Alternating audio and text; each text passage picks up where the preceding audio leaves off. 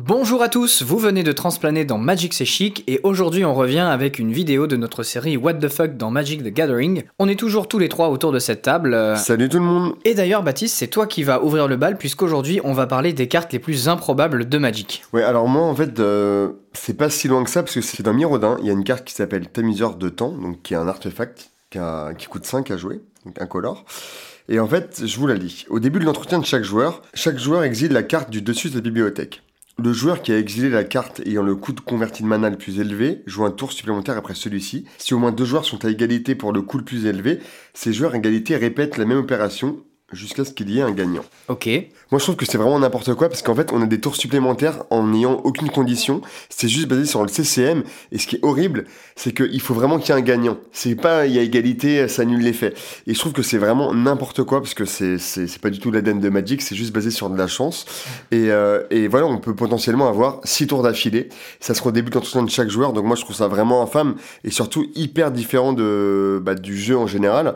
Donc moi, je donne un petit conseil jouez un deck Eldrazi avec des CCM hyper élevés, vous jouez aucun terrain et vous espérez que votre adversaire ait joue cette carte en face. C'est marrant, ça me rappelle quand on jouait bah, ensemble, Baptiste, euh, il y a très longtemps, quand on voulait savoir qui commence euh, la partie, on mélangeait nos decks et on regardait la carte en dessous, et c'est celui qui avait la carte avec euh, le plus petit CCM, je crois, ou l'inverse, je sais ou le plus gros, moi c'était le plus gros chez moi. Ouais, voilà. Mais moi, je, voilà, je- j'espère que les gens faisaient ça au début des années 2000, avant qu'il y ait les petits dés euh, répandus. Voilà, c'était un peu. Et le- pourquoi? Genre les dés n'existaient pas avant les Bah, années non, 7. c'était le Magic de la rue, le Magic du collège. On n'avait pas assez de sous pour s'acheter des D20 effectivement. Voilà, les meilleurs decks.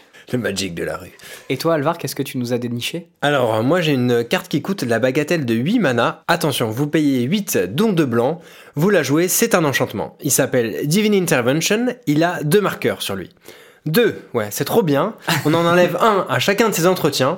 Donc, dans deux tours, il n'en a plus. Et quand il n'en a plus, la carte dit que la partie se termine sur une égalité. C'est Genre, l'effet trop Super. bien. Oui, tout ça pour ça.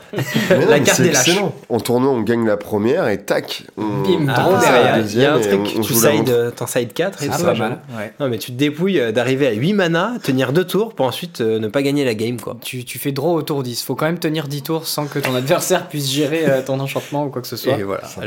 le- le- la carte des gens qui ont envie de se faire détester, hein, surtout qu'on rappelle qu'en tournoi, une draw, euh, en tournoi compétitif, ça équivaut à une défaite en fait. Et toi, Tony, qu'est-ce que tu nous as dégoté? Alors moi je vous ai trouvé une carte qui n'est pas si vieille en fait. Et pourtant, elle a un effet assez what the fuck, comme vous allez le voir. Donc, c'est un des fameux rituels rouges qui coûtent euh, énormément de mana. Là, on a 7 d'invocations. Chaque joueur cache au moins un objet, et tous les joueurs les révèlent ensuite en même temps. Chaque joueur perd autant de points de vie que d'objets qu'il a révélés, et le joueur qui a révélé le plus petit nombre d'objets perd ensuite la moitié de ses points de vie, arrondis à l'unité supérieure. Si deux joueurs ou plus sont à égalité pour le plus petit nombre, chacun perd la moitié de ses points de vie, arrondis à l'unité supérieure.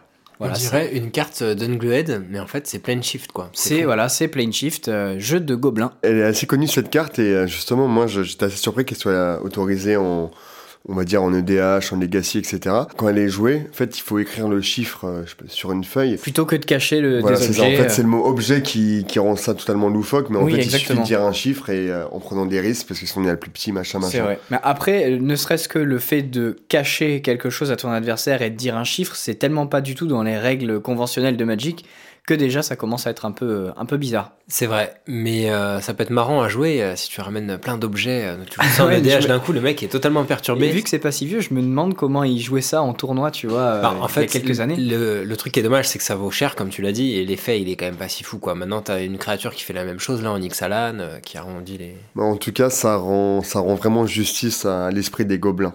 Donc très bon nom de carte et très belle illustration. C'est bien vrai. Et voilà, ce sera tout pour les cartes improbables de Magic. N'hésitez pas à euh, nous partager les vôtres en commentaire. On se retrouve euh, très prochainement pour une émission euh, graveleuse. Hum, J'ai hâte. Merci à vous. Salut tout le monde. Salut